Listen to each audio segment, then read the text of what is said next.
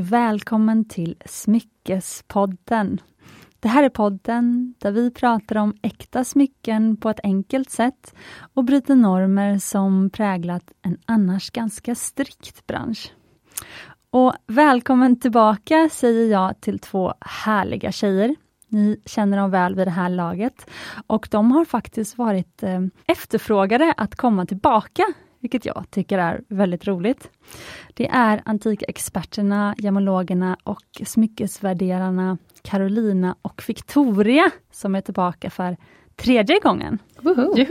Eller fjärde kom jag på nu. Jag det är nog fjärde. fjärde. Just det, Ja. fjärde gången. Varmt välkomna! Åh, tack så mycket snälla. Cecilia. Och vi var ju på något spännande förra veckan, eller jag blev inbjuden av er, jag och min kollega till en mässa på Liljevalchs. Heter det Liljevalchs? Det heter faktiskt Liljevalchs fick vi veta nu. Eh, det är mycket så här olika, vad man- en del säger Liljevalchs, en del säger Liljevalchs. Men när vi hade den här mässan så var det just, eh, vi hade ett, eh, en gemensam middag och då var det en som sa att nu har de tagit reda på hur man ska uttala det och då man ska uttala det Liljevalchs. Okej, vad bra. Och det här, tack så mycket för det. Det här ligger på Djurgården i Stockholm. Ja. Och det var en mässa med massa antikviteter.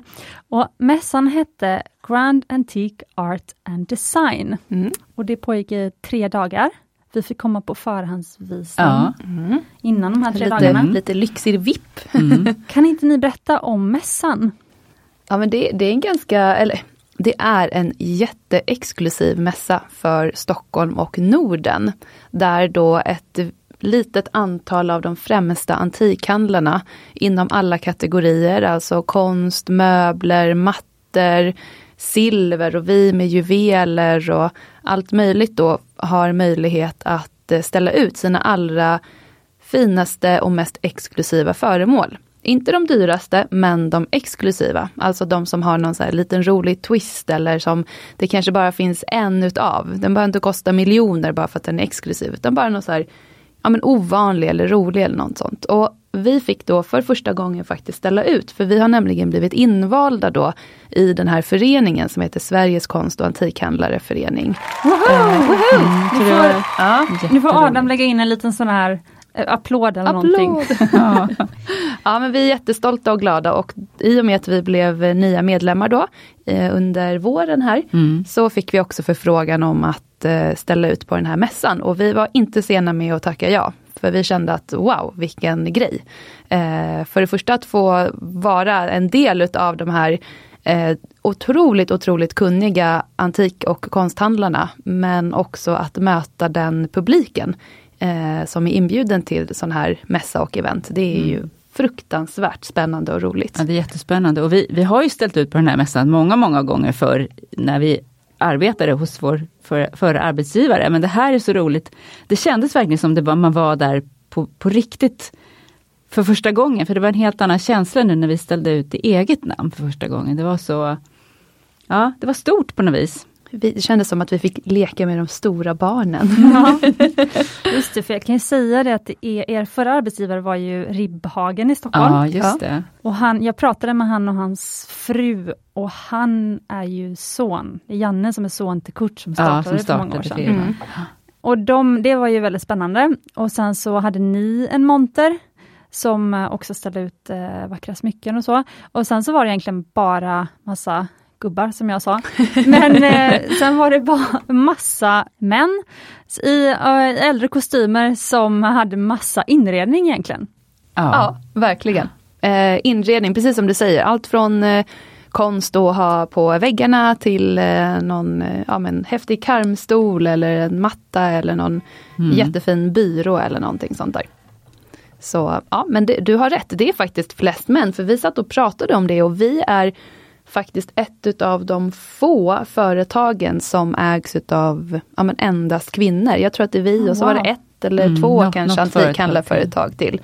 Eh, så vi, vi är ovanliga på många sätt eh, i den världen.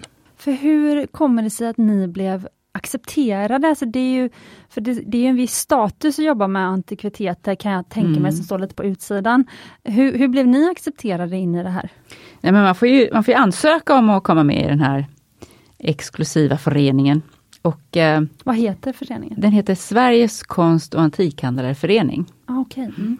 Förkortas SKAF. Mm. Precis, SKAF. Och eh, det gjorde vi förstås, ansökte. Och eh, ja men det krävs ju att man har ett, ett eh, en hög eh, kunskap inom sitt område, en gedigen och hög kunskap och att man också har föremål som, är, som håller en hög standard. Och som Victoria sa, det behöver inte betyda att man bara har jättedyra föremål, men de föremål man har måste hålla en hög kvalitet.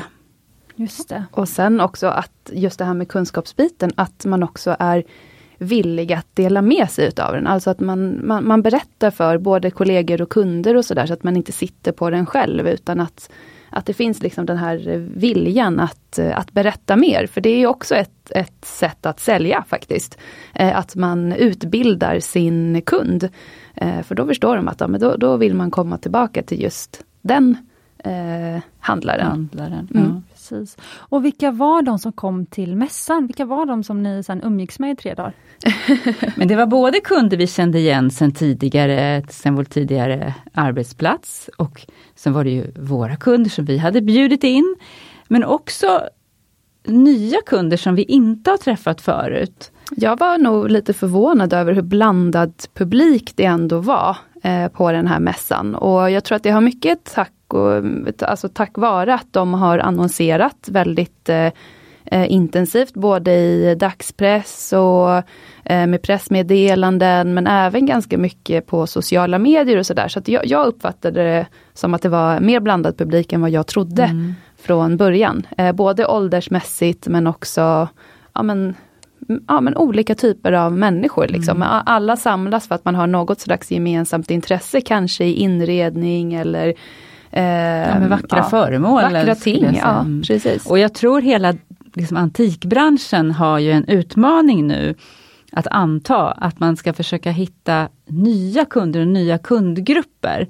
Att man inte längre kan för, förlita sig på de här som kanske börjar bli äldre och äldre som inreder hela sitt hem i bara antikviteter. För det tror jag inte riktigt att man gör så mycket längre. De flesta har nog, ja, blandar nog i så fall antika möbler och konst med modern design och, Mm. bekväma Och sen ska man ju tänka använda. också att antikviteter och eh, vintageföremål, de är ju idag alltså något väldigt trendigt, för de är ju faktiskt eh, hållbara.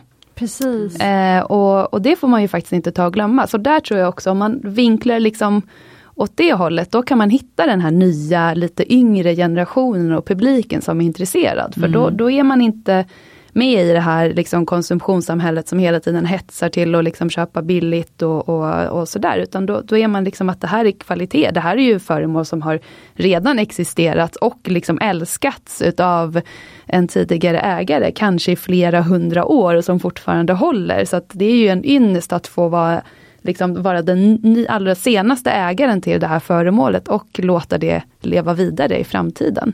Eh, Så det är hållbart om någonting, Mm. absolut. Ja, för jag upplevde att när vi var på mässan, och framförallt vi var ju på lite för, förhandsvisning så, men jag och min kollega Fanny, vi var ju de yngsta.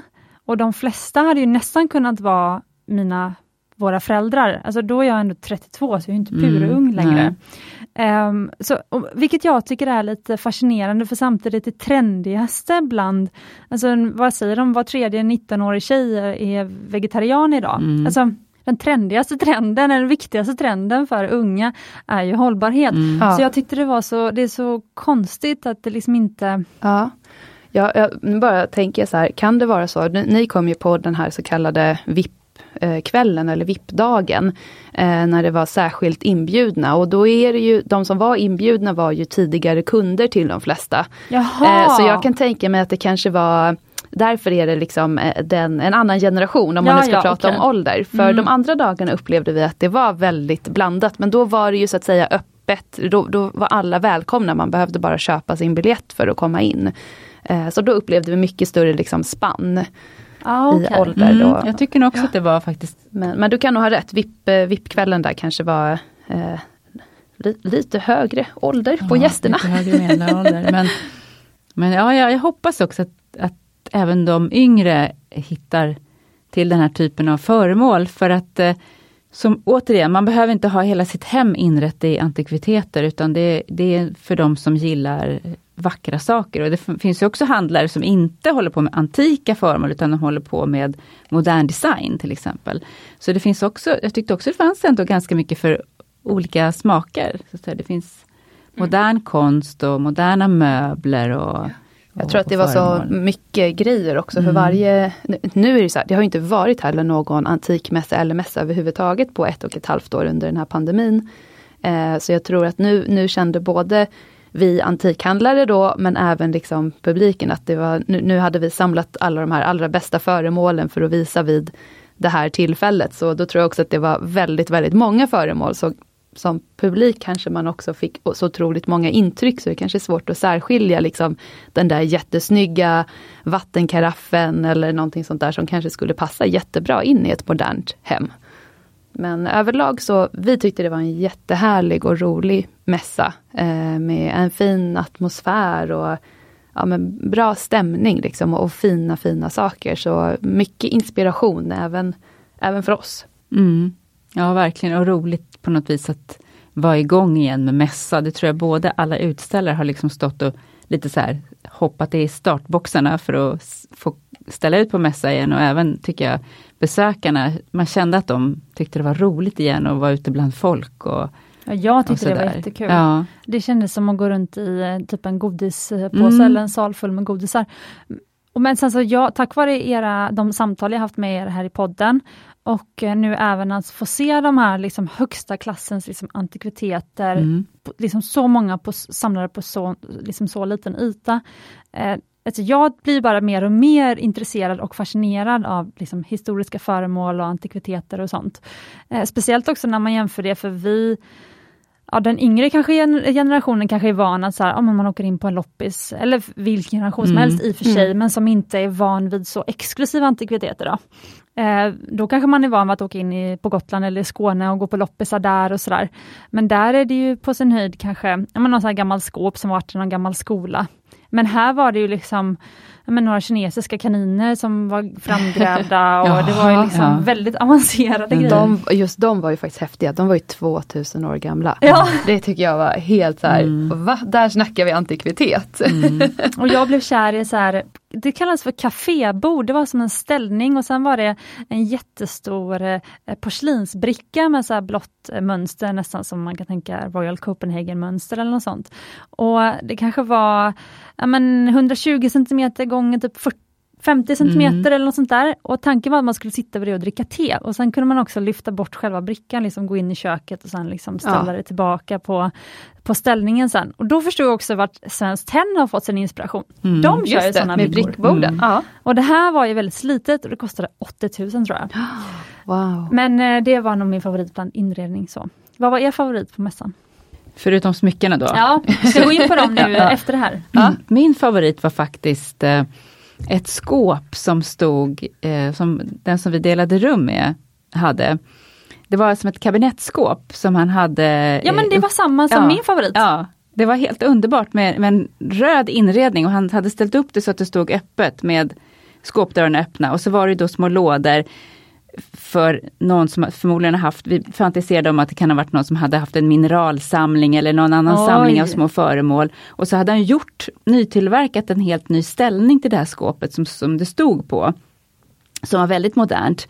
Och det, hans monter stod det där och bara lyste och jag tänkte mig liksom att i vilken heminredning som helst skulle man kunna ha det där som en bara pricken över i möbel som bara står där och bara lyser upp hela hemmet. Det var faktiskt riktigt, riktigt häftigt. Det var, det var ja. en favorit. Kan det ha varit också en sytillbehörsskåp? Ja det skulle det kunna ha varit också. Jag tänker att det är massa sådana små ja. småhyllor i en butik eller så. Men det var eller ju samma... smyckeskabinett oh, kanske, någon sån här fina smycken. Ja men vad kul, det. det. var exakt samma man som hade mitt favoritkafébord. Ja, vet, det, mm, det var jättefint. Ja. Mm.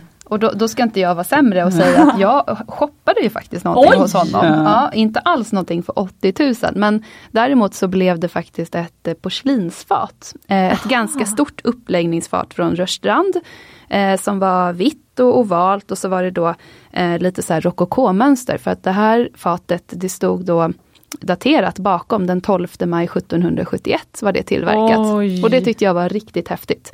Eh, så den fick jag med mig hem faktiskt. Wow. Ja, och det var inte, det är pengar men inte jättemycket pengar. Men, och det som är så roligt är att det går ju att använda. Oavsett om man vill liksom ha kräftor på det eller fruktfat eller vad som helst. Det ska ju bara fram. Oj, Mm, så så häftigt och Ja. ingen annan har likadant. Nej, kanske någon. Men... Nu ångrar jag genast att jag inte shoppade någonting.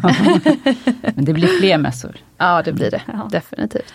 Men berätta, ja just det, ni kanske redan vet om det är nästa mässa eller, eller som ni vill tipsa en lyssnare som nu blivit sugen på Mm. att gå Alltså på den här mässan, ah, Grand Antique, just den här ex, lite mer exklusiva mässan, eh, den eh, går av stapeln en gång per år. Så under hösten 2022 kommer den tillbaka också då på Liljevalchs. Eh, ehm, vi vet inte riktigt om det blir i kanske samma sal eller om det blir i den nya tillbyggnaden. Det återstår att se men, men den kommer tillbaka i varje fall. Men nästa gång det blir antikmässa i Stockholmstrakten i alla fall, det är faktiskt i mars nästa Mhm. år. Och det är den här stora antikmässan som heter tror jag bara Antikmässan faktiskt, som eh, man har ute på Stockholmsmässan i Älvsjö. Och den är ju en jättemässa med eh, många, många utställare, både medlemmarna i Sveriges konst och antikhandlarförening, men andra antikhandlare över hela landet. Och där finns det verkligen högt och lågt. Det finns de här eh, miljonobjekten om man vill hitta det. Och det finns det som man kan hitta på en, på en loppis eller någon rolig detalj eller någon rolig eh, man letar efter kanske speciella porslinsfat eller glas eller om man tittar, tittar, vill hitta några Den är så kul men man ja. behöver varje fall två dagar nästan för att gå. Nej men alltså man blir helt slut av alla intryck och grejer och prylar och tidningar eller beslag eller kanonkulor. Alltså man kan ju hitta vad Och som man helst. hittar alltid någonting att ta med sig hem. Tycker jag, på Så roligt. Okej, vad kul. Så um, då är det antikviteternas IKEA kanske då? Ja. Så i mars då nästa år? Ja, i mars. Ja, man hittar alltid, alltid något att ta med sig hem. Men berätta, vad ställer ni ut för smycken då? Ja men vi hade ju faktiskt, eh, precis som vi sa förut, att de andra antikhandlarna hade gjort, så hade vi gjort samma sak. Vi har suttit och samlat och samlat och, och hittat saker och bara åh, den här föremålet, det här ska med eh, på mässan. Så vi hade med oss, för att sammanfatta det, hade vi inte så många föremål, utan vi hade istället väl utvalda. Vi hade mellan 50 och 60 föremål med oss i smyckesväg då. Eh, vi hade smycken från 17, 18, 1900-tal. Vi hade smycken med alla de stora, lite häftigare ädelstenarna. Alltså smaragd, rubin, safir och diamanter såklart. Akvamarin? Jajamän. Akvamarin hade vi definitivt. Ehm, och så hade vi då liksom de här grejerna som vi tyckte att ja, men det, det var någonting, liksom, en liten extra twist. Även om det kanske var just ja, men en akvamarin så var just den akvamarinen lite, lite mer rolig, lite mer ovanlig än de andra. Så det är så vi tänkte och vi var otroligt, otroligt stolta över framförallt ett objekt, eller hur Karolina? Mm, vår, vår, eh, Vår baby. säga, vår baby som vi kallar det för. vår conversation piece. Det, vi hade faktiskt med ett eh, armband ifrån eh, en av, en av våra favoritperioder i historien. Som vi kanske ska prata om idag förresten. Ja, som kommer att dyka upp idag i podden, eh, nämligen art déco-tiden. Den, de smyckena som gjordes under 1920 och 30-talet. Eh, och det här armbandet var ju från ja, 1925-1930 någonstans. Ett jättemaffigt och häftigt armband i platina med diamanter och blå safirer. Och inte nog med det, utan det, har, det är gjort också från en av de absolut främsta juvelerarfirmorna i världen och en av de mest välkända, nämligen Cartier. Och vi har jobbat många år i den här branschen. Många år har vi sett gamla smycken. Men i Sverige har vi faktiskt aldrig sett ett smycke från den här tiden déco som också är gjort av Cartier och också gjort i Paris i deras liksom, Ja visst, art décons huvudstad. huvudstad eh, i Sverige. Inte på någon auktion, inte hos någon handlare. Utomlands har vi sett det, men inte i Sverige. Så Wow. vi var lite stolta och manliga över våran, våran baby. Mm. Hur, hur fick ni tag på er baby? Är det hemlighet eller är det något ni kan dela? Alltså det är lite hemlighet, nej. Det är Ja, alltså, men så här är det. Vi eh, har ett fantastiskt globalt nätverk av kunder, kollegor och eh, ja, men, antikhandlare och ju, juvelerare och sådär. Eh, och vi vet vad de söker och de vet vad vi söker. Eh, och då kan man utbyta föremål då till exempel och, mot pengar. Men mm. eh, så ja, vi, vi har genom vårt fantastiska kontaktnät så fick vi tag på just det här föremålet. Och det är ju, är ju inte bara att få tag på för hur häftigt den låter med Cartier, Paris och Deco så är det inte liksom jättevanligt. Vi har absolut sett Art Deco-armband som är gjorda av Cartier på deras, eh, i, i, Paris men vi har aldrig sett det här förut. Mm. Vi har inte sett precis den här modellen. Vi, det, så det var ändå eh, ett i, liksom, i sitt slag. Mm. Alltså det var, väl, det var ju våran liksom conversation piece. Blev det sålt eller finns det fortfarande i er studio? Ja. det nu ler de stort. Det blev sålt? Det har blivit sålt. Wow! Ja. På mässan? Det blev sålt ja. på mässan. Ja. Wow! Mm. Ja. Men, var, var det, ja, förlåt?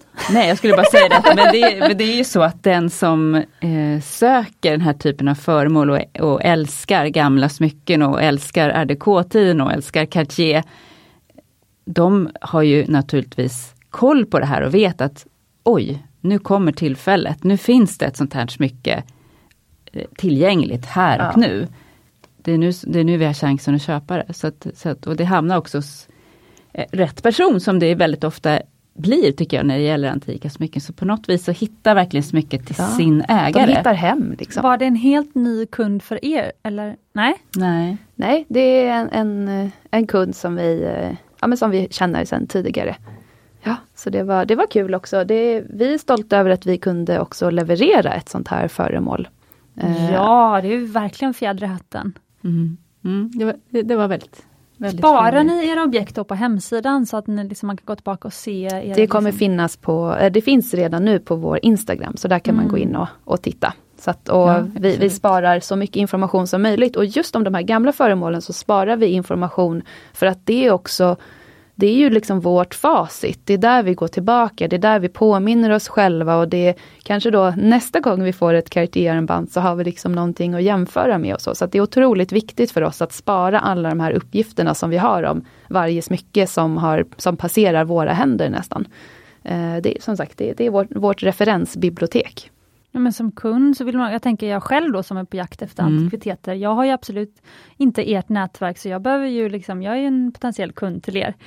Eh, då vill ju jag, alltså om jag ser att ni har en hög träffsäkerhet på gamla antika smycken i min smak, då är det ju er jag sen, kan inte ni hålla koll på ett mm, sånt smycke mm, till mig och höra mm, av er till mig när det finns mm, inne? Ja, det är ja, precis det så vi, till kunder också. vi jobbar egentligen, alltså så private sale då som, som det kallas, att uh, du, du söker något speciellt föremål och då eh, letar vi bland vårt nätverk och ser vad vi kan hitta för något och om det passar så gör man affär. Härligt. Mm. Kan jag passa på att lägga in lite gratis reklam åt er då. eh, då är Instagram, ert företag heter Jewelry Escape. Det stämmer. För nytillkomna lyssnare. Okej men härligt, då eh, har vi en perfekt ingång till det eh, huvudtemat idag om man tänker på smyckeshistoria som vi ska fortsätta prata om. Det finns en smyckeshistoria del 1 och del 2 i eh, er poddspelare redan, så ni kan scrolla tillbaka. Det är avsnitt 22 som är smyckeshistoria del 1 och sen så är det avsnitt 23 som är smyckeshistoria del 2. Och i del 2 så hann vi ganska precis komma in på liksom 1900-talet. Så jag tänkte att vi fortsätter där. Så vad hände då på slutet av 1800-talet för de som inte har hört eh, det avsnittet? Jag tror att vi slutade någonstans vid eh, art Art Nouveau-perioden. Mm. Eh, alltså den här väldigt liksom korta perioden av väldigt häftiga eh, smycken som är, eh, uttrycker sig mycket i liksom, naturen och det organiska. Eh, den feminina kroppen och de kanske lite groteska insekterna och djuren men ändå liksom det vackra. Mm, lite sagoaktiga. Och... Det var någonstans fram till 1915. Ja, ungefär. Mm. Mm. Och sen kommer vi då till allas favoritperiod i historien. Alla inredares, alla smyckesälskares favoritperiod. Men vi, men vi har också La Belle Époque emellan. Jaha, faktiskt. Okay. Mm. Ja, det har vi ju faktiskt. Som i och för sig är en, en av våra favoritperioder också. Gud ja. Eh, för att eh, här händer det så mycket. Dels dör ju drottning Victoria 1901 som har varit så väldigt eh, tongivande i smyckeskonsten och smyckesmodet och det blir ett nytt kungapar. I England. I England, precis. Hennes son som eh, blev då Edvard den sjunde. Och hans drottning Alexandra som var dansk prinsessa. Och hon, och de kommer ju med ett helt annat smyckesmode som det ofta är när en ny generation tar över så vill man göra något helt annat.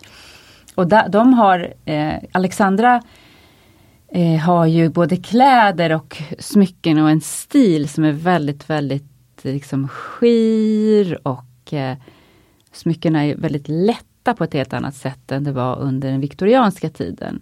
Precis och, som hennes liksom klänningsmode. Ja, det var liksom tunna ja. tyger, det var liksom, det vi, vi brukar säga ljuvligt, ja. för det, det, beskriver hela den där perioden på något sätt. Det, allt var ljuvligt, allt lite var drömskt. Liksom. Och det finns ett, ett, ett, ett, fint porträtt av drottning Alexandra just när hon har en, en klänning och fina smycken då förstås, men hela klänningen är som en så där, det är alltid så här flortunt och mm. nästan det så här, det, det, är liksom spets men det är vackert. Liksom. Ja, väldigt det, det, eteriskt ja. på något sätt. Ja. Och hur såg smyckena ut? Så?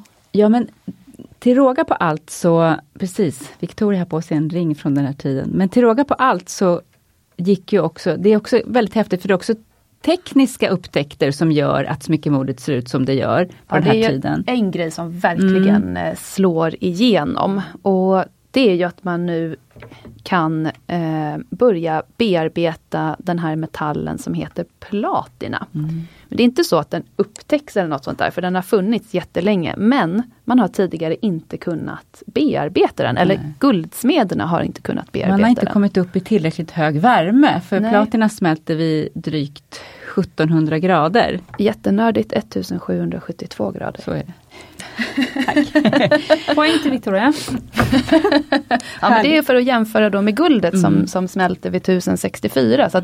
Det är ändå 700 graders skillnad mm. där. Det är jätte, jättemycket. Mm. Så de instrumenten har ju inte funnits. Liksom, Jag förut. kan lägga till att vi, vi har svårt att hitta, så vi på Mumbai har svårt att hitta guldsmeder som kan hantera platina. Mm. Det är fortfarande idag inte så vanligt om man Nej, kan behöva specialverktyg och sånt. Precis, för det är en besvärlig metall. För det första har den väldigt hög smältpunkt men den är också en väldigt seg metall så att när man ska liksom arbeta i platina och såga så, så blir det väldigt jobbigt för alla sågblad och sånt där. Det blir segt och det krävs fastnar. mer arbetskraft ja. för, att, eh, för att bearbeta den här Men metallen. å andra sidan då så är den hållbar på ett helt annat sätt. Det är som en guldsmed som jag känner brukar uttrycka det. Om du gör en slät ring i guld och så gör du en likadan slät ring i platina och så väntar du, så använder du dem i 50 år.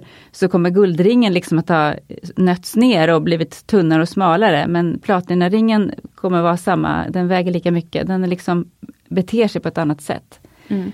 Och, och, håller sin färg bättre. Och håller sin färg håller och sin håller färg. sin uh, håller materialet mm. på, ett, på ett annat sätt. Platen är ju en annan grundmetall då, mm. eh, precis som guld och eh, silver. Mm. Men det, i och med att man då börjar bearbeta platinan så händer det ju någonting magiskt. Mm. Det händer någonting helt, helt fantastiskt. För nu kan man då äntligen eh, få ut ganska lite material och sätta riktigt stora härliga stenar.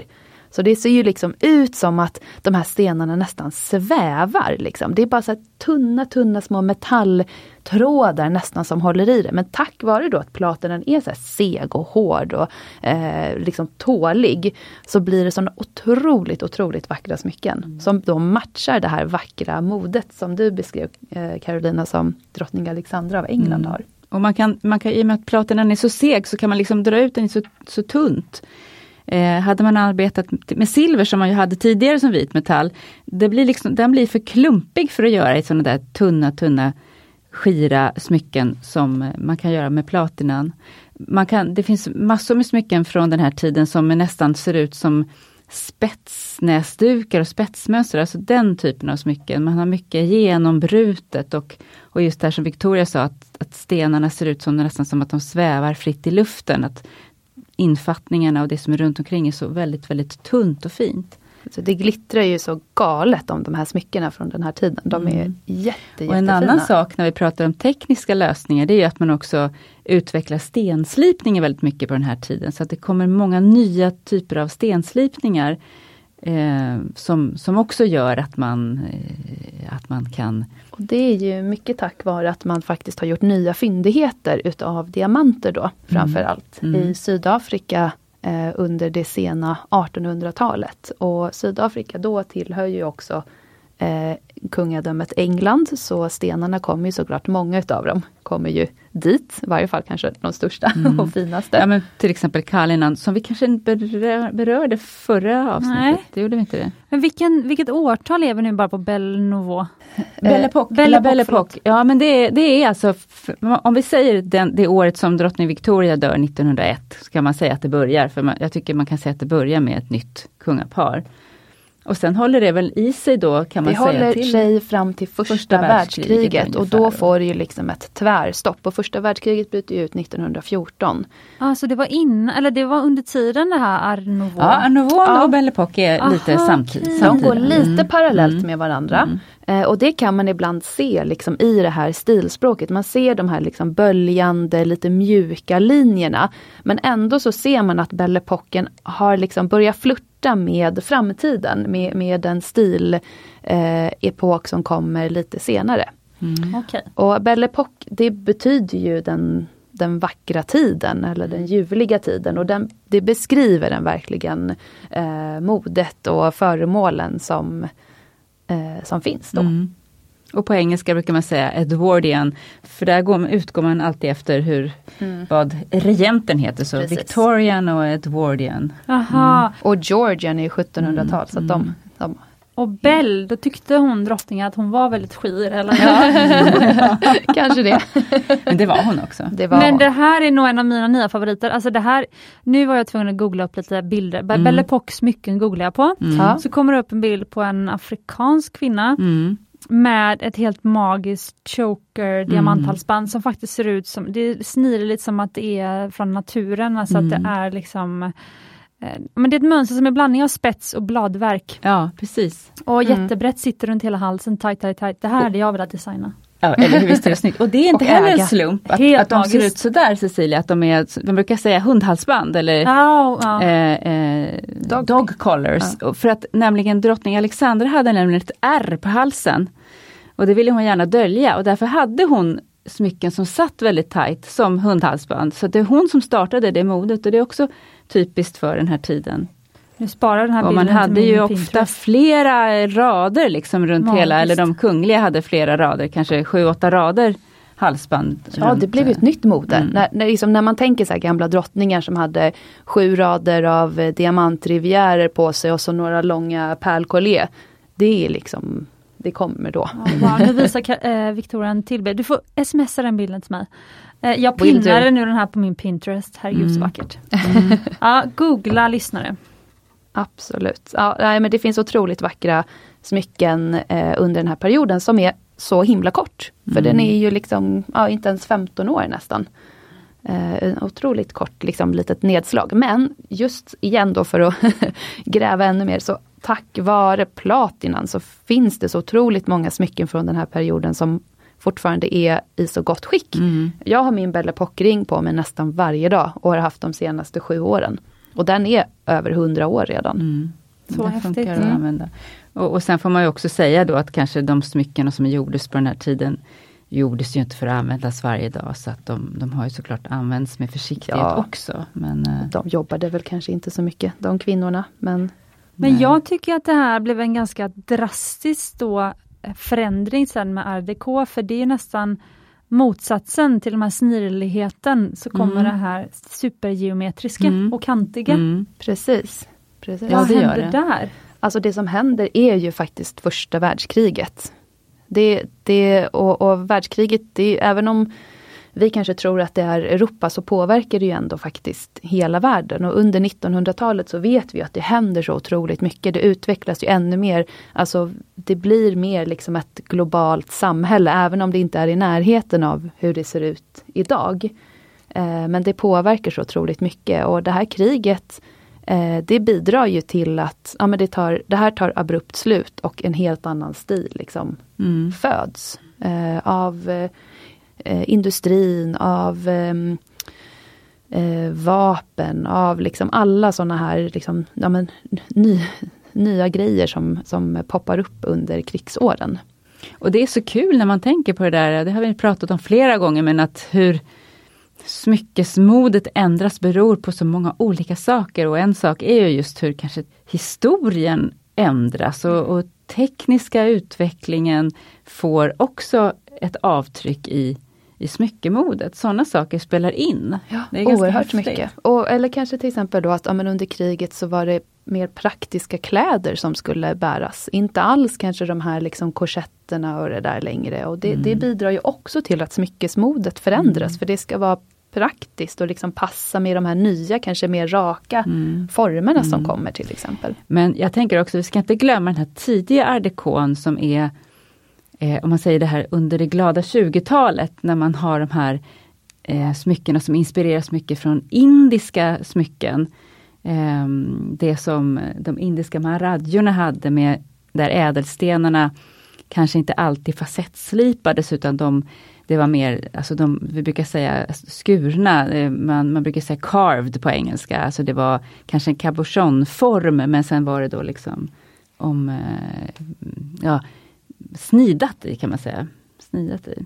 Ja, det är fantastiska. Det, det tror jag faktiskt att vi pratade lite om sist. Då pratade vi lite om det här Tutti Frutti Ja precis. eh, tutti modet, eh, Cartiers Tutti Frutti och då pratade vi om eh, Mountbatten. Edwin, Edwina Mountbatten som köpte sin egen push, pushpresent. Ja, som var Ett av de häftigaste smyckena. Det är ett av de häftigaste smyckena som jag vet. Det är hennes, det här armbandet. Och det, det kom ju till då under art Mm. déco-epoken.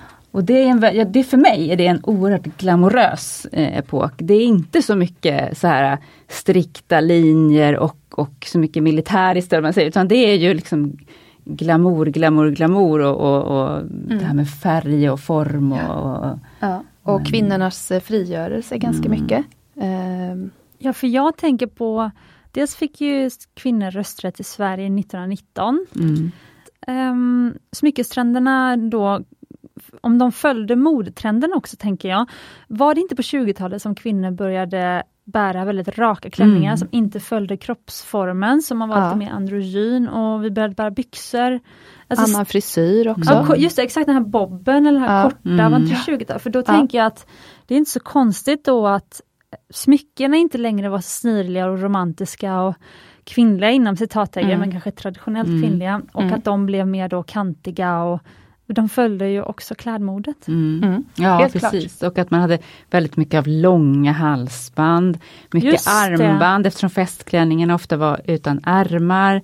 Och eh, örhängen kunde vara långa eftersom man hade korta frisyrer och sådär. Det var väl i och för sig en accessoarernas eh, verkligen så här prime time för att Mm. nu när jag ser framför mig en 20-tals lady som ska på bal, då var det väl bara rader av typ Chanel-halsband Mm. eller? Ja, men så här lång, riktigt långa. Långa. Men det, är också, det blir ju den här raka linjen, liksom, en Ja. lång, lång kedja Mm. som Mm. matchar då till de här häftiga klänningarna och Mm. fransarna kanske. Mm. Men jag har en lyssnarfråga till er och lyssnaren är jag själv. Mm. Men jag har nämligen också nu för några veckor sedan spelat in ett avsnitt om slipningar och jag har lärt mig mycket om slipningar nu. Mm.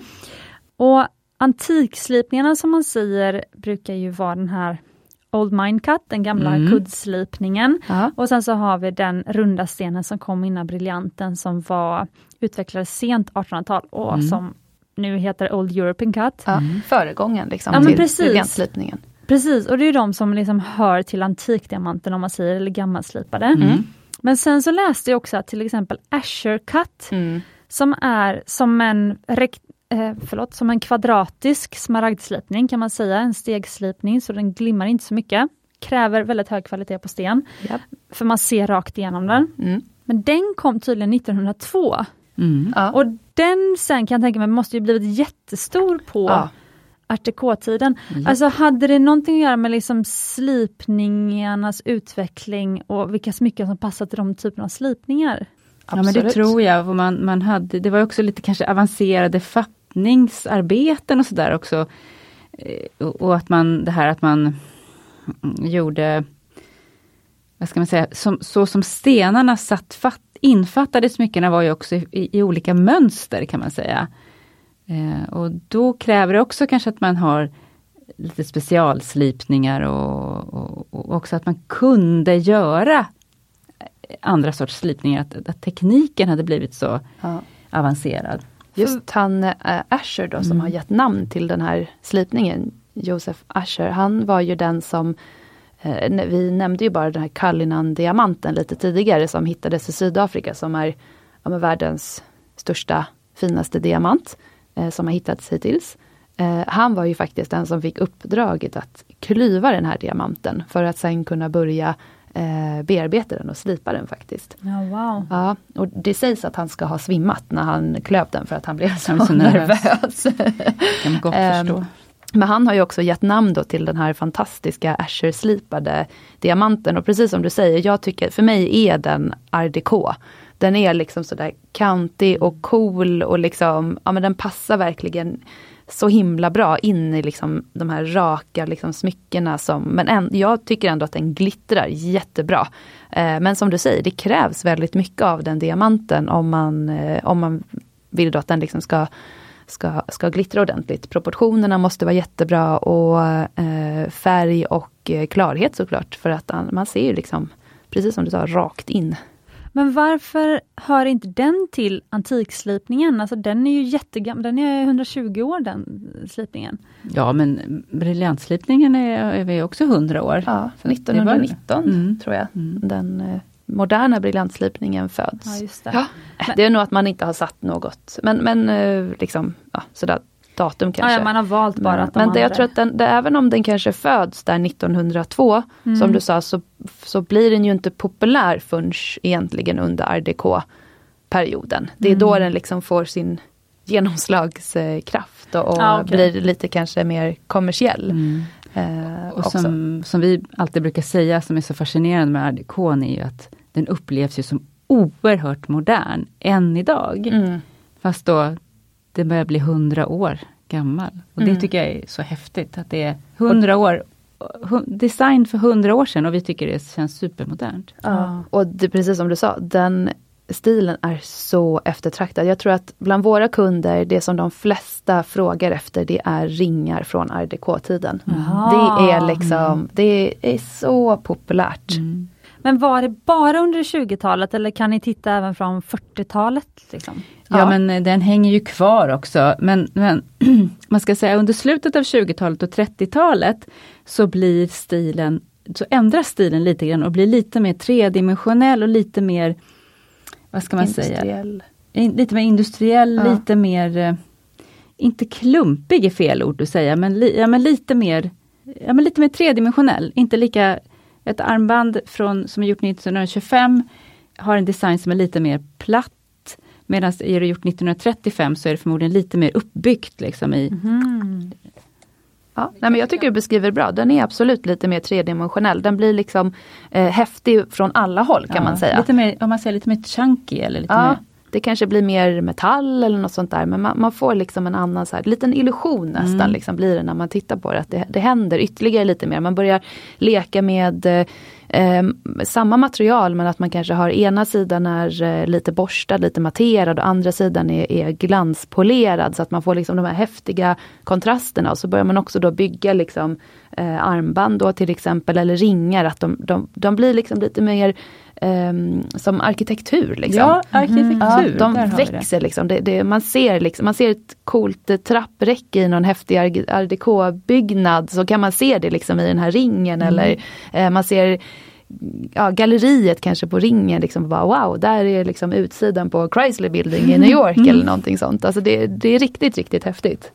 Så om jag idag skulle inspireras och vilja göra en art ring eller designa en art ring hur ja. skulle jag då designa den? För att den eller vad, vad, vad, vad liksom det, de... det som är, har varit eh, ganska, eh, eller som håller på kanske att bli väldigt trendigt just nu, det är ju faktiskt trestensringar. Eh, jag tänkte exakt jag. på Trinity-ringen. Mm. Ja, mm. eller trestensringen, mm. alltså den här som är med tre stenar mm. tänkte jag nu. Så att där man har Trinity liksom kan jag det. Mm. Ah, okay. Eh, Trinity tänker jag annars på Cartiers, Cartiers. den här som är tre eh, ringskenor som som sitter ihop, ihop. som eh, snurrar du vet. Ah, Okej, men jag tror att de har liksom stulit den från, för Trinity är den här Trinity Past, Present, Future och då att Ah. mittenstenen Alltså att de tre stenarna då representerar past, present and future. Och den Ah. mittenstenen är alltid större. Men jag vet att när man söker, för jag tror de har döpt den till Trinity Ring. Cartier. Ja, ja precis. Den, Ja, ja, den den, är den, het, Ja. den modellen heter Trinity. Precis, Ja, de har nog trademarkat den. Precis. Ja. mm. Asså, okej. Ja, det kan, jag kan tänka mig det i varje fall. Borde Okej, de ha nu gjort. måste jag kolla upp det. Men Mm. okej, vi, Ja. vi använder ordet trestensring då istället. Då säger vi trestensring. Jag, jag tänker trestensring är, jag tycker den flörtar så otroligt mycket med art décon. Där har man liksom, och då kan man ju ha kanske, det behöver inte vara en diamant, utan det kan ju vara liksom en häftig akvamarin, kanske lite rektangulär eller en smaragd eller safir. Och så har man liksom två stenar, då en på varje sida. Mm. Liksom. Där, där tycker jag, där är det liksom en modern version eller vad man ska säga av en art déco-ring. Jag, jag är själv lite inne på att jag kanske ska göra en sån Mm. nämligen, så det är därför Ah. mina tankar är där Men hela tiden. även, jag tänker även Cecilia som du var inne på där att man har andra typer av slipningar än den traditionella briljantslipningen. Att man kanske har smaragdslipat, azure-slipat, de här lite mer kantiga slipningarna känns också väldigt mycket art déco-stil tycker jag. Mm. Ja, verkligen. Och jag tänker på den ultimata déco, det borde vara det trestensring med typ smaragdslipade Mm. diamanter. Ja. Ah, ja tack. Mm, ja. Verkligen. Ja men det, det, det, det är till exempel. Jag, jag, jag gillar trestensringar. Jag tycker det är lite, det är lite roligt. Mm. Man, alltså, man behöver inte ha diamanter. Man kan ha en smaragd i mitten och två blå safirer på varje sida. Mm. Liksom. Det är bara lek med, med former och med, med färger och allting. Men hur gick man då vidare efter déco? Varför gick den eran ner? Men det hade också med, återigen med kriget att göra. Ja. Andra världskriget? andra världskriget. Mm. För décon, då var ju också den metallen som var absolut främst var ju platinan. Nästan alla smycken gjordes i platina. Ja. Och när andra världskriget bröt ut så behövdes platinan till krigsindustrin istället. Så att man fick inte göra, man fick inte använda den i lyx. Konsumtion. Det var förbjuden i en hel del länder faktiskt Ja. att använda platina i, som lyxkonsumtion. Då, Och även smycken. guldet blev ju starkt begränsat och möjligheten att få tag på ädelstenar lika så. Så att då fick liksom guldsmederna använda sin fantasi till max. Man tager vad man haver. Mm. Så att det var nog mycket återvunnet guld man använde där. Alltså Eh, gamla smycken som man omarbetade. Ja, som man fick omarbeta. Och då märker man också att smyckena från 40-talet är ju företrädesvis inte i platin utan de är ju oftast i guld. Rödguld? I rödguld, Ja. för det var det som man hade då Mm. att eh, tillgå. Och ville man använda vitt, då, kunde man, då ville man inte gå tillbaka till silver igen, för det var ju mycket klumpigare metall som dessutom oxiderade och blev grå. Det hade man ingen lust med, så då fick man hitta på något nytt. Ja. Ja, och då föds ju faktiskt vitguldet. Mm. Så det är ganska spännande. Wow. För eh, som vi säkert har nämnt någon gång tidigare så är ju guld, det är ju 18 karat guld, det är ju en legering utav olika metaller. Eh, och samma sak då med det vita guldet, 18 eller 14 eller vad man nu har för procent. Men eh, 18 karats vitguld det består ju då utav att man blandar det här gula eh, rena guldet med olika vita metaller för att den ska, liksom helheten ska bli vit. Så den så föds då där. återigen, är det är Ja. liksom nö, vad kan man säga? Nöden är eh, Uppfinningarnas moder. uppfinningarnas moder, så, så säger man precis. Ja. Så då hittar man på nytt och det är ganska häftigt att, eh, Ja. att, att smyckeshistorien går vidare och blir något, något annat. För det är också intressant att tänka att behovet av att smycka sig, det finns ju där hela tiden. Oavsett var någonstans, oavsett depressioner i, i USA eller första och andra världskrig så finns det här liksom eh, viljan att förnya sig och viljan att smycka sig. Jag tycker det är väldigt Det är intressant. Ja. Och, och så som modet var på 40-talet, det var ju också lite så militäriskt och lite uniformsmode. Ja. Då hade man kanske ingen lust att ha de här sirliga små smyckena utan smyckena ville man skulle vara ganska liksom de skulle synas ordentligt, det var ganska stora smycken och därför är 40-talssmyckena oftast ganska stora och liksom de, de gör ganska mycket väsen av sig kan man säga, de syns ordentligt. Och det behöver inte vara att de är så stora och tunga utan ibland kan det vara att guldet egentligen är lite tunnare, men man gör mycket sådana här volutformer och att, så, att, så att det ser ser mycket ut och man tänker att det är nästan, jag tänker mig alltid att det är som en trumpetstöt på något sätt. Mm. Du, du, du, så ja. ja, men man, guldsmederna som du sa Karolina, de får ju verkligen använda sin fantasi och, och, och liksom börja, börja leka med materialet helt enkelt. Mm. Och då, då blir det lite roligare. Det, det händer, 40-talsmycken är så Jättekul. himla roliga. Blir jag sugen på att googla det med. Jag gör det. Vilka ädelstenar använder man då om man inte, om det var liksom ranson på ädelstenar? Mm. Eh, för det första så återanvänder man ju då, om man kanske hade eh, lite mindre små ädelstenar. Alltså man kanske använder sig av flera små diamanter istället för att man hade en stor till exempel. Eh, men sen så finns det en helt parallell då, värld till ädelstenarna. Mm. Du tänker på de syntetiska? Ja. Mm. Jo, då, då, använder man mer, mer av syntetiska stenar man vill kanske ha en stor eh, ljusblå sten och kanske fanns inte akvamariner så mycket att få tag i som tidigare. Då kunde man använda en syntetisk spinell som är ljusblå istället. Eller man kanske ja. inte kunde hitta någon häftig rubin, för det, alltså det, världen var ju stängd, man kunde inte få tag på det. Och då kanske man använde sig av en syntetisk rubin istället. Då.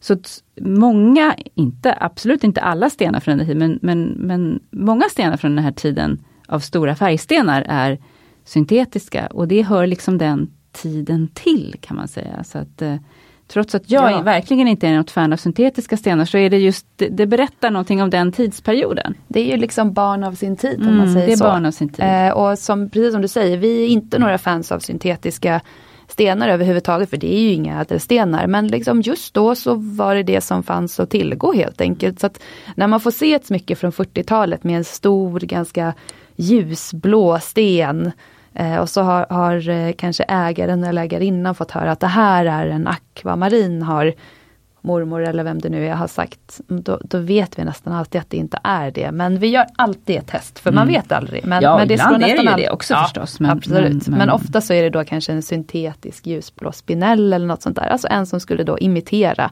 akvamarin. Men det är ändå så kul för att det är ju det är precis det som det skulle vara då. Mm. Okej, vad kul, för nu visade Victoria en bild här på 40-talsmycken och mm. jag tycker att det ser kitschigt ut. Mm. Eh, och det är väldigt färgglatt och det är väldigt stort. Det är nästan som om man ska gå in i en sån här, nu, gå in i liksom en ja men um, second hand butik som inte har liksom speciellt äkta smycken eller sådär, mm. om man ska köpa liksom något stort och vräkigt som mm. Ja men som ser kitschigt ut skulle jag säga, och tro, i kanske mässing eller så, då ser det ut som en 1940-talsmycke. Mm. Men hade ja. de varit äkta hade de ju varit superdyra. Ja men de är ja. äkta. Ja, ja, ja man, precis med, så, ja, med bilderna.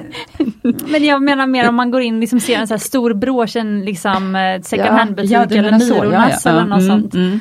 Okej, okay, men just brosch kanske är tråkigt, men tänk ändå på sådana stora häftiga örhängen. Det kan ju vara skitcoolt ändå. Att du liksom bryter av med det kanske. Du har, nu kommer hösten, nu kommer lite, nu, nu är vi alltid så svarta och har på svarta kläder. Och så bryter man av med några så riktigt coola 40-talsörhängen. Mm. Liksom. Lite stora, kanske som du sa, lite så här volut eller liksom litet galleri på något sätt. Men vi har ju, eller så använder, har man en brosch. Vi har ju en ja. superhäftig 40-talsbrosch. Stor We som 17 i guld med små diamanter. Som är liksom, ha den på en eh, svart stickad tröja. Du behöver liksom inte Hela din nej, dag nej, lyser nej. upp. Den är fantastisk.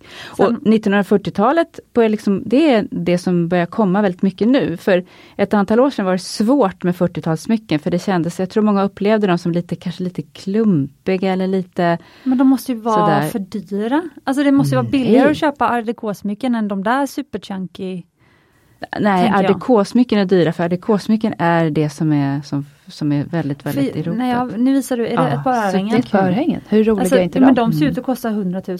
Nej, de kostar inte så mycket. Kostar runt 25. Men de kanske kommer att kosta 100 000 om det börjar, alltså som sagt, ja. nu 40-talet börjar bli intressant. Och, det eh, är eh, morgondagens antikvitet, ja. 1940-talet. Ah, Okej, mm. hemligheter som delas mm, i Smyckespodden. Mm, mm, mm, Precis. Yes. Yep.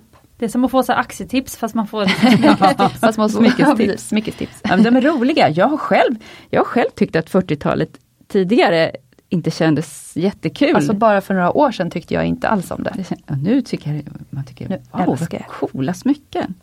Nej, men för mig blir det nog att de ser ut som eh, billiga bijouterier mm. som är liksom inte ens eh, ja men liksom utan... eh, Jag tror att man tänker lite på så här tant kanske.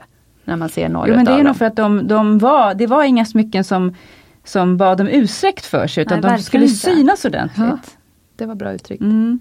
Nej men jag kommer nu, eh, jag kommer bli omvänd, jag lovar. Jag kommer också börja tycka jättemycket om dem. Men eh, det är kul för vi har haft eh, Jenny Fredriksson här i Ja, några mm. avsnitt. Ja, som, hon pratade smyckestrender här om veckan. Ja. Hon har ju varit på L i liksom 17 år eller vad det är. Mm. Mm. Eh, och eh, hon älskar smycken och hon älskar också bijouterier, förutom liksom Mm. äkta smycken.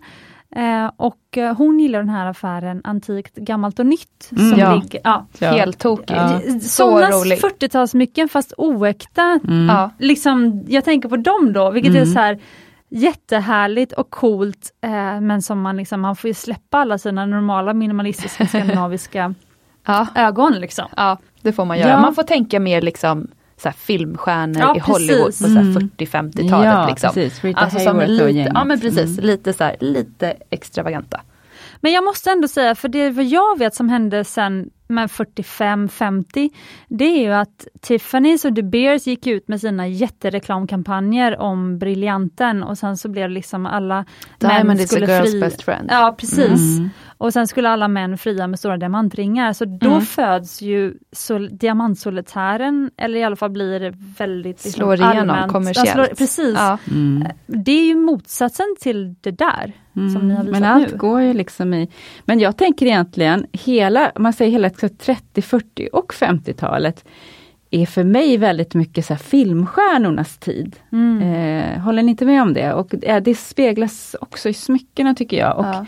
som vi har pratat om tidigare, Victoria och jag, när vi sitter och, vi sitter och, ibland och pratar, som vi sitter här, sitter vi själva och pratar. Ibland. Men det här med, mm, med hur eh, de här om vi nu pratar om de här stora juvelerarhusen som Cartier och Mm. Tiffany. Tiffany och eh, Van Cleef.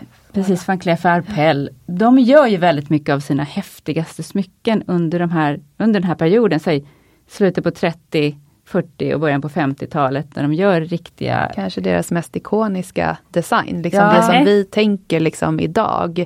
Det där är Cartier eller det där Det är där det. är van Cleef Arpels och det här också just med kanske designbiten kanske kommer in väldigt mycket då. Att de har smyckesdesigners till exempel. Och att man liksom gör smycken som konstverk och, och, och att det är de här stora filmstjärnorna som har dem.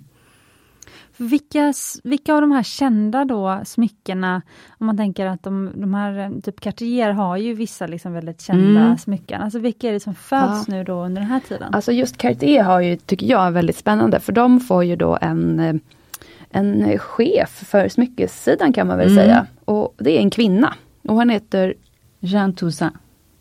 hon, jag tror att hon var belgiska eller någonting sånt där, men började jobba Hon då var bästa för... kompis med Coco Chanel. Ja, du hör. Mm. Nej, Bra kompis. eller hur?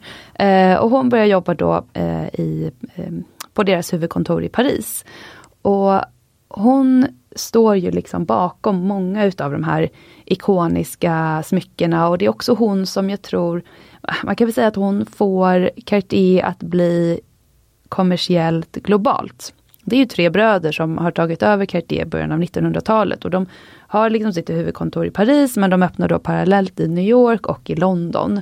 Eh, men Jean hon gör liksom att det blir ja, men än, ännu mer. Liksom. Det börjar den här marknadsföringen så som vi känner igen det idag. Det liksom verkligen Mm. skruvar till det och blir lite extra. Men var Cartier ett rent smyckesmärke då eller hade de andra, vad, vad var deras liksom, eh, kända produkt när de började eller vad var de kända för? Eh, Cartier var ett, har alltid varit ett juvelerarhus. För, Ah, okej. för, först, första Cartier som jag tror började 1860-tal, någonting sånt där. Alltså eh, farfar till de här Louis Pierre och, och ja, vad de nu hette. Ja. Eh, de tre bröderna. Tappar, tappar också. Eh, ha, ha, jag tror han hette Alfred eller Alphonse Cartier. Han börjar 1860 någonting och han börjar då som en guldsmed, alltså juvelerare. Mm. Eh, och, och så att de har alltid varit juvelerarhus. Eh, och början av 1900-talet, alltså det är de som köper den här häftiga blå Hope-diamanten till exempel. Eh, och, och säljer den vidare. Eh, de står för ja, men den här eh, Trinity som vi nämnde. Den här, alltså de här tre ringarna som sitter i en, där en guld, en, en vitguld, en roséguld. Eh, det är ju deras design och den är från 1920-talet. Wow. Mm. Eh, många av deras klockor, de här tankklockorna, de är ju en direkt inspiration av, av de här kantiga stridsvagnarna under krigen och sådär. Mm. Eh, och eh, Jean då, hon gör ju ett väldigt häftigt, tycker jag, och ikoniskt smycke. Och det är att när då Frankrike är ockuperat eh, under andra världskriget så låter hon tillverka ett litet hänge med en fågel som sitter i en stängd bur. Eh, och det är då en symbol för eh, Parisborna, eller egentligen hela Frankrike, hela Europa nästan då, eh, deras liksom instängdhet, att, att de inte har någon möjlighet att röra sig, att, att det är det här kriget då som liksom utspelar sig runt omkring och alla, alla sitter fast. Alltså, kanske lite som vi alla stackare har gjort det här under pandemin mer eller mindre. Och sen eh, när kriget då äntligen tar slut, då kommer designen då utvecklas på den här lilla fågeln i bur, för då öppnas nämligen fågelbursdörren.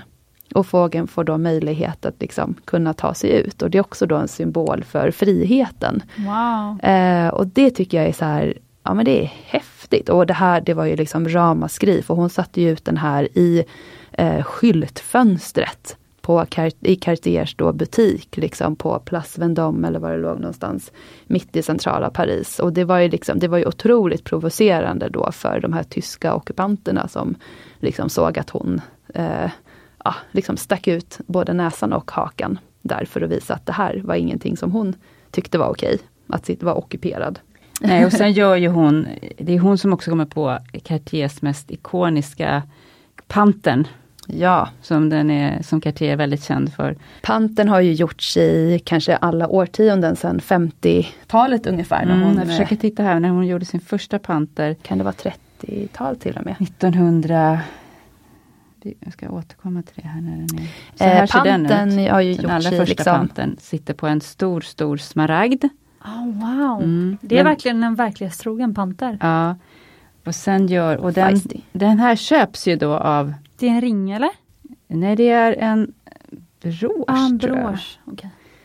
Och den köps ju av, eh, eh, av hertigen och hertiginnan av Windsor, alltså före detta kungen i England, Edward VIII, som abdikerar för att han vill gifta sig med eh, sin Wallis. stora kärlek Wallis Simpson. De är väldigt stora kunder hos Cartier och eh, Jean Toussaint är liksom deras, vad ska man säga, eh, Hovjuvelerare. Hovjuvelerare, hon som gör, hon, hon, de köper den här första panten och även den andra panten som är den som är allra mest känd, som sitter på en stor eh, cabochonslipad blå safir.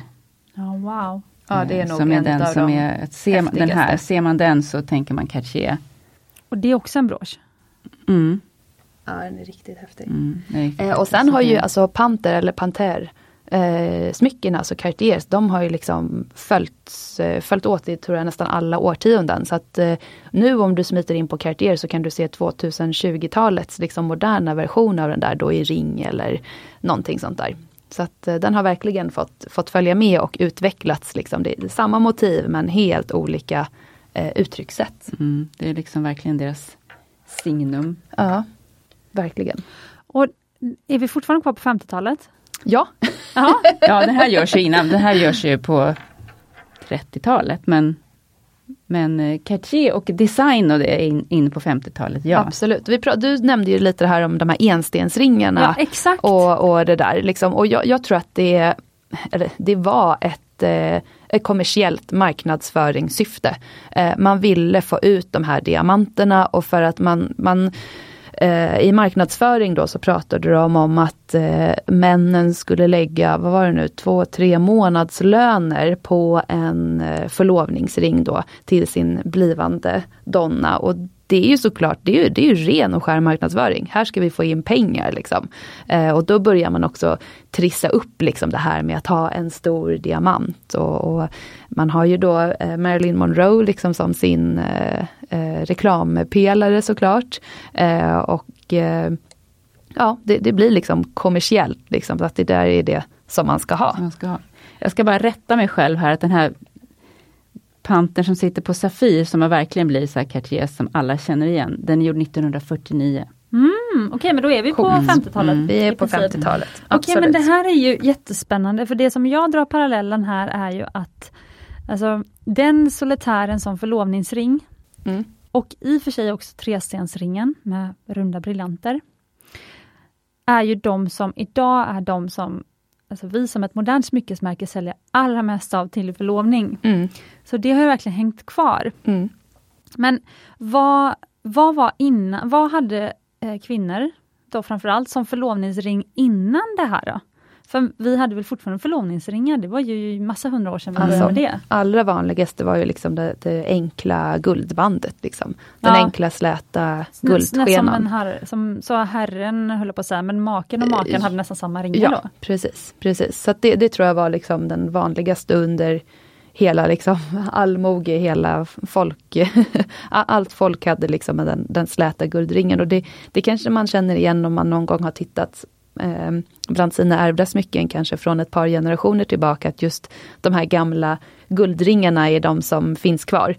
Ja, men det är Eh, Med faktiskt gravyr sant. från. Ja, med gravyr från. Men- 1909 eller något sånt där. Och, och så är de ganska gula också, för de är oftast, i, i varje fall här i Sverige var de oftast i 23 karats guld, alltså högre guldhalt och då väldigt liksom distinkt gul färg. Men kanske lite olika också i olika länder. Jag tänker att den, nu, nu ser jag framför mig så här en societetsdam i New York eh, på 1930-talet. De- Det kan ju hända att, att, att man fick en förlovningsring som var något mer eh, extravagant än en, än en slät ring. Ja, men inte trenderna. kanske en enstensring men Ja, någon, Men jag, visst var det väl Wallis Carolina som till exempel hade en stor turmalin ja, i sin, hon hade en sån här, också en ganska klassisk karmosé-ring. Eh, alltså en, en större sten i mitten och sen så runt omkring är det då det som vi kanske säger halo idag, men som är alltså en krans utav diamanter då.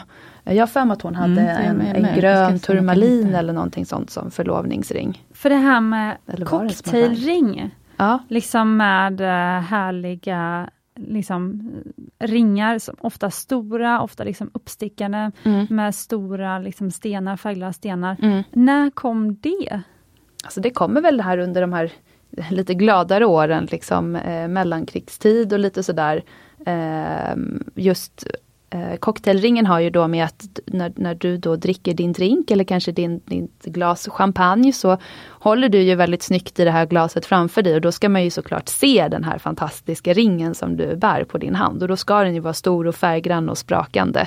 Eh, och sen är det så att du kanske har någonting att säga, ja men då ska du ju också kunna liksom knacka sådär lite i glaset och få liksom lite uppmärksamhet att hallå, här är jag, nu har jag någonting väldigt viktigt eller Så trevligt att smart. delge. Ja. Här har vi, jag tog fram en bild här till Cecilia på Wallis Simpsons engagement ring. Ja, det var ju en smaragd, grön- det verkar det vara faktiskt. Var det en smaragd? Ja. Ja. förlåt, jag sa turmalin. Jag ber Ja, om den, ursäkt. ser ut, Wallis, den har lite turmalinfärg. Ja. Men det är ju inte det som vi tänker oss eh, en typisk vigselring eller förlovningsring idag. Nej, nej. Men så var inte hon en, en everyday person heller kanske.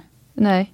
Eh, och jag menar det, sen är det fördelen är ju alltså just diamanten som mineral, att den är ju så eh, hållbar och tålig. Liksom, så att den funkar ju på det sättet som vi lever idag också med att man eh, bär hem tunga kassar från ICA och kör barnvagn och cyklar och håller på. Liksom, en, en diamant mår, eller den, den klarar ju av det här liksom vardags eh, eh, det, som, det som händer under dagarna liksom, mycket bättre än vad många andra ädelstenar gör. Eh, på, tack vare liksom dess, dess hårdhet.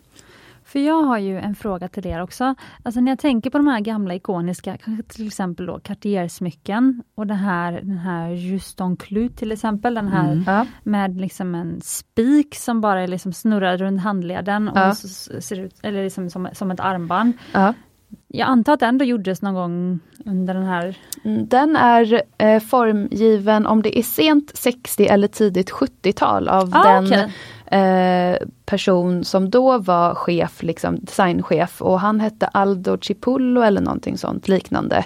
Eh, och han formger då både det här ikoniska armbandet som heter Love Bracelet, eh, som är en stel armring. Och så är det de här små skruvarna då så att man med en liten skruvmejsel då eh, öppnar och ska kunna stänga det. Eller ja, den som faktiskt, den personen som ger det till den andra är den som då ska stänga in sin älskade höll jag på att säga. Och sen så formger han också den här då Juston Clou, som är en spik. Tycker ni att de två smyckena är liksom vackra? Att de liksom förtjänar all den uppmärksamhet som den har fått och får än idag? Alltså helt ärligt? Ja, helt ärligt. jag säger nej. Mm, nej, jag håller helt med. Alltså, heller, men det... vet, jag tycker att de är coola och häftiga men jag tror att det jag kanske har emot och det, det, det är nog hela jag, min personlighet. Eh, det är att de har blivit så fruktansvärt kommersiella.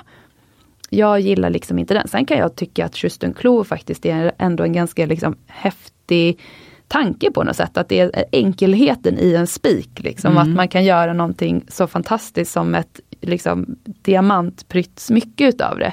Um, så, så på ett sätt kan jag tycka att det är häftigt men jag, det är inte att jag tycker att det är det vackraste jag har sett någonsin. Det, det, det är inte, inte vad jag tycker just men nu. Är, nu tänker jag så här att de är båda 70-talsdesign. Ja, och kanske, kanske det inte är just din och min, och, eller vår, vi, som, vi tre som sitter här, vi kanske, det kanske inte just är vår favoritperiod. Kanske inte just nu. Men det är precis vad jag tänkte säga. Det kanske ja. kommer. Det är kanske nästa. Det är 70-talet är ju smyckesväg på gång uppåt också. Då, då tycker jag snarare man ska tänka häftigt av Cartier att de har liksom ändå en 60-70-tals design och att de lyckas plocka upp den på det där sättet och mm. marknadsföra en gammal design igen. Mm. För jag tycker att den känns nästan lite som kejsarens nya kläder. Alltså det finns ju ingen som kan tycka att det är vackert. Alltså framförallt den här spiken. Då har jag ju faktiskt ändå en pojkvän som är snickare, han älskar att mecka. Han har fått mig att till och med älska och liksom renovera och sånt där för hand liksom. Ja. Utan att ta in en hantverkare. Men Alltså jag tycker inte att det är ett vackert smycke och det känns som så här, det, här, det är ingen man som har designat för kvinnor och det blir helt fel. Alltså det finns ingen kvinna, eller ja nu, kanske jag kanske svär i kyrkan men jag bara känner att så här, det, det, finns ju ingen som kan tycka att det är ett vackert romantiskt smycke att ta på sig om man inte vill vara väldigt androgyn då. Mm. Ja men, men, det tror jag var faktiskt han, Aldo Cipullo var mm. androgyn i hela sitt formspråk. Så ja. jag tror att du nailade, satte den precis. Huvudet på spiken. ja, Nej men även om du tänker Love Bracelet är också ganska androgynt och det är säkert tänkt att man kan använda, alltså att både man och kvinna har det ja. på sig. Istället ja. som en förlovningsring har man Men jag håller med, det är inte lika vackert som de här fina Pelle smyckena som vi pratade om för en liten stund sedan. Som är så helt fantastiska liksom i sitt formspråk och bara, man bara smälter när man ser det. Nej men utan marknadsföringen, det är det jag menar med tjej Kejsarens nya kläder, att så här, om det inte hade varit marknadsfört så väl och att det liksom är det, det, det är det en, de två är de enda ikoniska armbanden som finns. Mm. Och eh, när man ska så här, eh, ja men jag önskar mig ett vackert fint smycke av min man, ja. då är det så vanligt att så jag tar love bracelet för att alla andra har det. Mm. Men så att det är tack vare marknadsföringen, men jag tror inte, det kan ju inte vara tack vare designen, för jag tycker liksom att det är Alltså jag som smyckesdesigner tycker att det är så, så, så knäppt smycke att designa för. Mm. Liksom. Det finns så mycket annat vackert i världen. Varför ska man formge en spik? Ja, ja, ja, ja, ja, ja, min personliga smak tycker precis som du Cecilia. Jag, jag, är inte, jag är inte alls någon fan av det. Men jag tror, jag säger med, med det sagt, tror jag att det är många där ute som lyssnar som tycker att det är jättehäftigt. Ja, det, det är nog mer vår personliga smak som är sån. Ja. Ja. Eh, jag tror många tycker att det är ett jättecoolt smycke och en genialisk ja. design och så. Men, men, men jag kan också, jag kan vända mig lite mot det där som du säger, just att man har ett smycke jag vill ha ett smycke för att jag tycker att det är så snyggt och för att jag vill gå och precis. titta på det och för att jag kanske vill känna att det här är just mitt smycke och ingen annan har likadant som lite jag. Unikt, ja, och lite unikt. Medan andra kanske tänker att jag vill ha ett smycke för, för att för att då ser andra att jag har ett Cartier-smycke och jag är liksom med i gänget som har Cartier. Så att ja. det kan vara lite olika hur man är. Ja men det ja. kanske istället för att man har liksom märket på sin väska så, ja, så, så man ser det. man det. Så det är som att man har ena... skrivit Cartier på armen kanske. Ja, ja men vet det... ni vad, jag kom exakt ihåg nu, jag hade ett kundmöte. En kille som skulle fria till sin norska tjej och han var svensk, han jobbade som mäklare här i Stockholm. Och eh, han var jättetrevlig, jätte, väldigt så här, säljig i sin personlighet liksom, men Mm. jag kan tycka att det är charmigt. Eh, och sen så, och i Norge också, våra norska kunder de gillar ju lite extra bling och sådär och det tycker jag är Vad kul. Ja, det är så härligt. Eh, så jag har säkert ännu mer norsk smak än vad jag har svensk Mhm, smak kanske. ja. Jag uppskattar blinget. Eh, men sen så, hans tjej då älskade Mumbai så han hade inget val. Han var tvungen att gå till Mumbai. Eh, och så kom han in till vår lilla källare i princip och så, så sa han så här, jaha men den här kostar ju, den kanske var 30-40 tusen den här Mm. ringen. Ja men varför ska jag köpa den då? Så vadå? Det man ser ju liksom, som, som Cartier ser man ju att det är dyrt. Hur ska man säga att det här är dyrt? Jaha. Och då fick jag liksom förklara för honom liksom att nej men hit kommer man för att man liksom gillar designen, man kanske inte riktigt vill att det ska se så dyrt ut. Det blir liksom ännu mer hemligt. Alltså man känner sig kanske lite mer speciell för man har hittat något som inte alla andra har. Så jag fick liksom dra det där för honom och då förstod han lite mer. Men då insåg jag, oj oj oj, alltså vi kommer att ha svårt att växa, alltså det, det, om, man, om man ska lägga så mycket pengar på smycke då kan man ju lika gärna köpa Cartier tyckte han då. Och då kände jag så här, det är säkert väldigt många fler än han som tycker så. Eh, och det ligger ju egentligen oss då som en liksom modernt eh, litet smyckesmärke som liksom vill vara lite hemliga men det ligger verkligen oss i fatet om vi vill växa. Så det är den här blandningen mellan kommersialism och att skapa några enkla ikoniska smycken som man marknadsför jättehårt Ja. gentemot att så här, ha en liksom, bred kollektion och liksom, liksom lägga pengarna på designfokus istället för marknadsföringsfokus. Men jag tänker så här, det är också lite så här, det, det är väl vad, var du vill komma med ditt smyckesmärke. Vill du börja konkurrera globalt med Cartier, då måste du absolut kanske tänka om och bli kommersiell och liksom hitta ditt ikoniska det där och marknadsföra det till tusen. Men jag menar om du vill hålla din liksom lite, ja men vad ska man säga, bakom kulisserna liksom stil som du sa, liksom den här diskreta elegansen. Eh, då ska du bara fortsätta precis som du gör. För att det kommer alltid finnas kunder som, som vill ha precis det som alla andra har. Och de kanske ändå inte är dina kunder. Det, kommer, det finns så många andra som eh, de, definitivt vill ha det som du erbjuder. Och jag tänker att just dina smycken, det, du, är ju, du har ju också verkligen gjort en om man har Mumbai-smycken, då förstår man direkt att det kommer från Mumbai. Alltså Mm. du har hittat din stil. Och de kunderna som du har, de går ju till dig för att de älskar din design. Eh, och, och kanske att det kan bli likadant med det, att jaha, de som, de som gillar Mumbai, de ser, jaha, hon har Mumbai, hon har Mumbai. Eh, En det liten är hemlig klubb. Den hemliga klubben, precis. Men, men, men, eh, men jag, jag tror som sagt, det, det är nog många som tycker att Cartiers smycken är fantastiskt vackra också. Även om kanske inte just vi tre som sitter här, är inte vår liksom, favoritdesign. Men, men jag tror många tycker det är jättesnyggt. Och så tror jag att det är, ligger någonting i det här som den här kunden till dig sa att eh, om jag ska köpa något och lägga mycket pengar, då vill jag att man ska se att jag har lagt mycket pengar, att man ser att det är en Cartier. Här är, här är någon som har lagt Och massa jag skulle pengar. tänka precis tvärtom. Om jag hade 60, 70 eller 80 tusen så skulle inte jag lägga det på ett Cartier Love Bracelet. Då Nej. skulle jag köpa någonting annat. Ja men för jag ska säga, jag vill absolut inte, eller ingen av oss eh, försöker ju sitta och, snacka skit om Cartier, snarare Nej, är vi imponerande. Ja precis, det, det Alltså, har man inget för. Oerhört. Nej nej nej, nej. Alltså, vi, alltså det är ju ett fantastiskt varumärke som liksom har, tänk att vara liksom 100 vad är det, 160 år Mm. gammalt liksom. Mm. Eh, men det jag tänker på är snarare ert Cartier eh, armband som ni sålde nu i helgen, det Mm. här med vita diamanter och Mm. mörkblå safirer. Alltså det är ju ett helt magiskt smycke och det som jag liksom essensen av min poäng är nog att så här, det är så konstigt att inte det som är vackert på riktigt Mm. har blivit det här kända ikoniska, Mm. utan istället är det liksom en rund spik. Mm. Men sen så vet jag ju också att i marknadsföring, det är jättesvårt att liksom marknadsföra ett smycke som består av, nu gissar jag bara, men säg att det var 30 mörkblå safirer i samma nyans i det Mm. armbandet. Det är väldigt svårt att återskapa ett sånt armband, då ska man liksom slipa upp, exakt hitta ett block med exakt Mm. samma färg, Ja. samma kvalitet på de här safirerna. Det är inte bra för marknadsföringsmässigt att satsa på ett så svårt Mm. Liksom, men den här Ja. uh, Just Clear, den här spiken, Mm. de har gjort en gjutning, de kan återanvända gjutningen, de gjuter ett armband, det är klart. De behöver inte ens hitta diamanter för att Mm. det som är känt har ju inte ens diamanter i sig. Så att marknadsföringsmässigt så förstår jag att man måste satsa på de enkla designsen. Mm. För att slå brett, för det går inte Och för att kunna leverera. Ja, för, Mm. för att produktionen ska kunna. Så, Mm. så jag antar ju liksom att ja, om jag ska bli stor, om vi på Mumbai ska bli stora så måste vi inspireras av Cartier. Mm, liksom. göra någonting. Men det är samma sak i det segmentet som vi jobbar med gamla smycken.